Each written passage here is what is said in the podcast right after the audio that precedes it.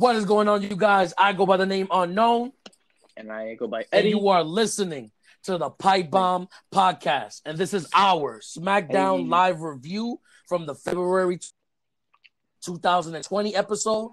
And we're just gonna jump right into this shit. let's do this. Um, I didn't mind SmackDown. I I saw some people this boring. It was trash. Like per, I didn't mind it. There were just certain things that were kind of like I didn't care for. Like there was a lot in the show where I was like, did we really need this? Do we need this right now? But whatever. We're gonna jump right into it. And before this first match started, which was an eight man tag with Usos versus Morrison, Miz, Ziggler, and Roode, we they got like a promo in the beginning where like the New Day look like they're they're gonna turn heel, and then the New Day was complimenting the Usos, saying you're the greatest tag team in WWE history, six titles. Then Biggie said, "Oh, but you're not better than us because we got one more than you. The New Day is better, whatever." Dang. and shit like that. I wouldn't mind seeing New Day versus the Usos again, but the New Day being heel, I wouldn't mind it. They always put on great matches, but we're gonna jump right into the match, and it was an eight man tag, the New Day and the Usos versus John Morrison, the Miz, and Robert Roode. This match wasn't that bad, if I'm gonna be honest. I'm gonna be honest. I, it wasn't that bad of a match. It really wasn't that bad of a match. There was a few botches. alright. There were a few botches, like that move that Roode do where Roode does like a German and then Ziggler catches the person for a zigzag. Ziggler botched that. Mm-hmm. There, there were a couple of botches in this match. Um, the New Day and the Usos picked up the victory. Wasn't that bad of an opener. I gave it a five out a, a five out of ten. I gave the match a five out of ten. Nothing too crazy. Yeah, I gave it a five out of ten. I mean, I liked how um Jay Uso picked up the victory. Yeah, what With super just a plain super kick. Yeah, Yeah, I mean, just like we we wanted, we didn't need anything major for that match. yeah, honestly. yeah, exactly. We get before we get into the next match. There was a, a backstage confrontation, and Mandy Rose is there talking to Sonya Deville, and she's confronted by Tucker. And Tucker says that oh, Otis is upset. He doesn't want to leave the hotel room, and we saw the mess where when you said that oh that I'm gonna be late, I'm not even there yet, or whatever. And then Mandy is like, "What message? I, I didn't text that. I didn't text that." And Tucker's like, "Don't play stupid." So Otis like you weren't the one for him. And now a text message, a mysterious text message, is being involved. Now, two things are gonna happen. Either it's gonna be, you know, as the weeks to come, it's either gonna be revealed that Sonya Deville took Mandy's phone and sent that message, or it's gonna be Ziggler that sent that message. I think it's Sonya. It's gonna have to be it's low key it's Sonya. I was thinking that too. I'm thinking it's gonna be Sonya, and I don't know. It could be. It could be Ziggler if they want to piss the world off again. They're gonna go with Ziggler. But if they want a a nice little swerve and if they want to do something different, make have it be Sonya. But we're gonna get into the the next match of the night, and it was a symphony, the second ever Symphony of Destruction match, and it was Elias and Braun Strowman versus Shinsuke Nakamura and Cesaro. And this was a pretty fun match.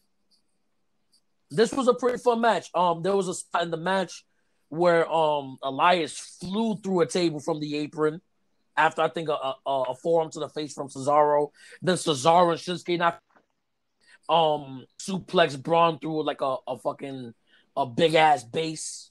And Braun Strowman tries to Nakamura and try to put him through a piano that did not bust, right? And Nakamura was bleeding.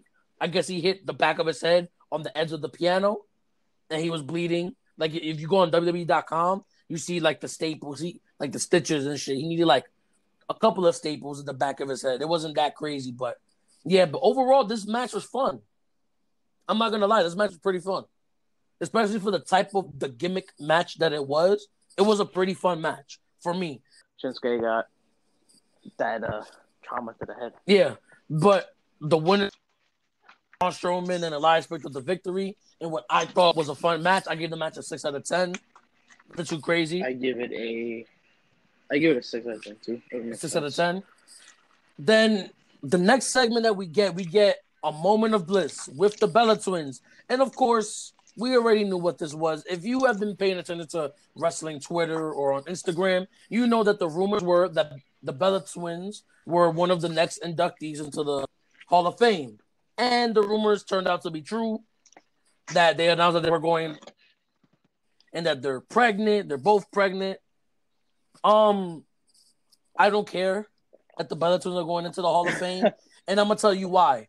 Because they're gonna push this narrative like, oh, they started the women's revolution. No, you just, they just happened to so be in the match, right? That started that that give divas a chance movement on Raw. And I heard a couple of people argue with me, but oh, but Nikki is the longest reigning divas champion of all time. Yeah, you mean when she was divas champion like for like what was it 500 days 300 400 days and 30 minute in 30 second matches she belongs in the hall of fame because she had 30 second matches and held the title for almost three years come on granted nikki bella did get better in the ring over time when she was Yeah, heel, she did get better Brie just never was good in the ring She Mm. kept on like she had a lot of botches. She had a lot of botches, especially when she came back and she kicked Liv in the face. That that was brutal. Even before then, she was never good in the ring. Never good in the ring. Nikki was the one that that constantly got better. You could see like her footwork, her in ring work was just constantly getting better over time. Personally, I mean, I could say like I'm happy for them because like especially the era they came up in and the they won the Diva search and they were having like 30 second matches, which was like the bathroom break period where like if, if it was Divas uh, if if it was a Divas match, bathroom break. Now people want to watch a Divas match, and some of the men's matches are the fucking bathroom breaks. You know, but they did not Yep. revolution. They just did it. If they're gonna push that narrative, they better stop it because they did it. The people that I think started the women's revolution is like AJ, where AJ was like cutting pipe bombs every week on, on the Bellas and and the fucking the Total Divas show and Paige and Charlotte, Bayley, Becky, Sasha. Those are the people that started the, the women's revolution, not the Bella twins. Then we get into a match where this really pissed me off because I didn't understand the purpose of this match. We got Daniel Bryan versus Heath Slater. Nothing really much to say about this match, but Daniel Bryan picks up the victory. What a surprise. I don't care about Heath Slater. I don't care if he got kids. I don't give a shit. Next match that we get into is the number one contenders match for the SmackDown Women's Championship at Blood Money. I mean Super Showdown. And it was Naomi versus Carmella. This match was okay. There was a couple of botches. Naomi picks up the victory, but my whole thing is that now it's being rumored that Naomi is gonna fight Bayley at Mania for the belt and win, right? So, what was the whole point of having Carmella lose, right? Hear this. And it was announced that we're gonna get an elimination chamber to determine the number one contender for the SmackDown Women's Championship at WrestleMania. And it's being rumored that Naomi's gonna fight Bayley for it at Mania. So why have her go into this, have her win this number one contenders match, right? Then you're probably gonna have her lose at, at Super Showdown, then to win the chamber, then to go and beat Bayley at Mania. That makes no sense. makes no sense. But back into the match. The match was pretty decent. It wasn't all that special. Naomi picks up the victory, a couple of botches. It was a pretty decent match. I just don't care for Naomi. She's really not that impressive in the ring. So I just don't care for it. I even rate this match. So it's whatever. So now we're gonna get Bayley versus Naomi for the SmackDown Women's Championship at Blood Money. Well, Super Showdown. I'm sorry. And the final segment of the night, Goldberg comes out. Everybody's been waiting for Goldberg. Goldberg is talking, whatever. Then he's interrupted by a, a Firefly Funhouse segment. Then Bray is like, "Oh, I don't have no problem with you," but he does. And the Fiend comes out, and the lights didn't go red.